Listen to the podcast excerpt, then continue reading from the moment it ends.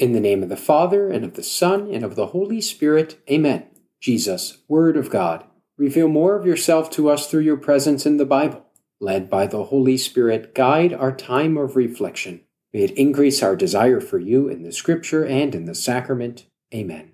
If you're enjoying Sunday setup and it's helping you enter more deeply into Sunday Mass, be sure to please spread the word and recommend our podcast to a friend better understand where Peter and Cornelius are coming from in our first reading, we have to remember that 2,000 years ago, Jews and Gentiles really didn't mix at all. It was sort of like Yankees and Red Sox fans. They just didn't like each other at all. And in fact, there's a verse in the story of Peter's visit to Cornelius's house that's omitted in what we hear at Mass this Sunday. And there, Peter is very clear about this Yankees Red Sox relationship. Peter said to them, you know that it is unlawful for a Jewish man to associate with or visit a Gentile. But look how he continues. But God has shown me that I should not call any person profane or unclean. Peter says this right after the first moment in the scene of our first reading. When Peter entered, Cornelius met him and falling at his feet, paid him homage. Now remember, Cornelius had summoned for Peter because he wants to hear more about this Christian way of life.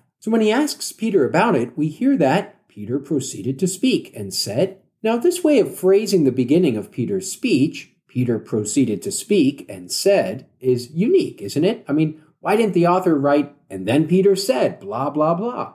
Well, this proceeded to speak and said triggers that what follows can be classified as prophetic speech. It's sort of like if someone starts a story with once upon a time. You know that the story to follow is going to be a fairy tale. Well, same thing here. That Peter proceeded to speak and say means that what follows is going to be prophetic and inspired speech. As a final thought about this first reading, we see the Holy Spirit sort of interrupt Peter's speech and fall upon Cornelius and the other Gentiles present there. What's the point? It shows that God is publicly accepting the Gentiles also as able to be Christians. But even more importantly, it's showing that this acceptance of Gentiles into the Christian way of life can occur without Gentiles first having to take up and embrace a Jewish way of life. This is what Peter concludes our excerpt with. Can anyone withhold the water for baptizing these people who have received the Holy Spirit even as we have? Or, in other words, how can any Jewish rules of life stand in the way of baptizing these people since they've already received the Holy Spirit?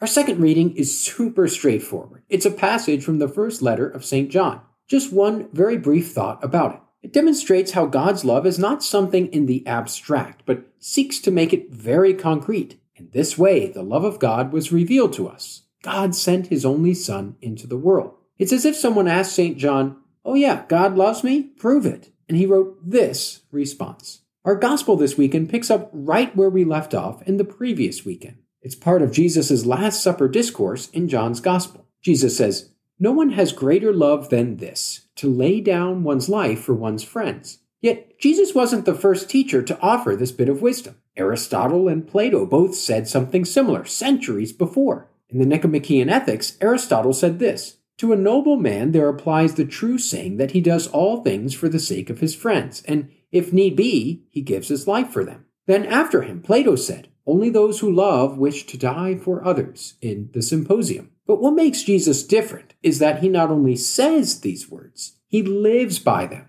offering himself on the cross for his friends. In the gospel passage, Jesus also says, I no longer call you slaves. When you hear the word slave, you might first think of someone whose freedom is limited. But in this context, Jesus is using the comparison between slaves and friends with regards to what each knows. The comparison here is not so much one of freedom as it is of knowledge. Jesus is saying that while the slave may not know what his master is up to, a friend enjoys being able to know what his friend thinks and wants. I have called you friends, Jesus says, because I have told you everything I have heard from my Father. A final point to be made is that Jesus says, It was not you who chose me, but I who chose you. Remember, Jesus is talking to his disciples at the Last Supper, and he means this very concretely. Most of the famous teachers and rabbis at the time would amass a following, and these fans would choose the teacher they wanted to follow. But Jesus did the inverse. Jesus chose his followers, his disciples. It was not you who chose me, but I who chose you.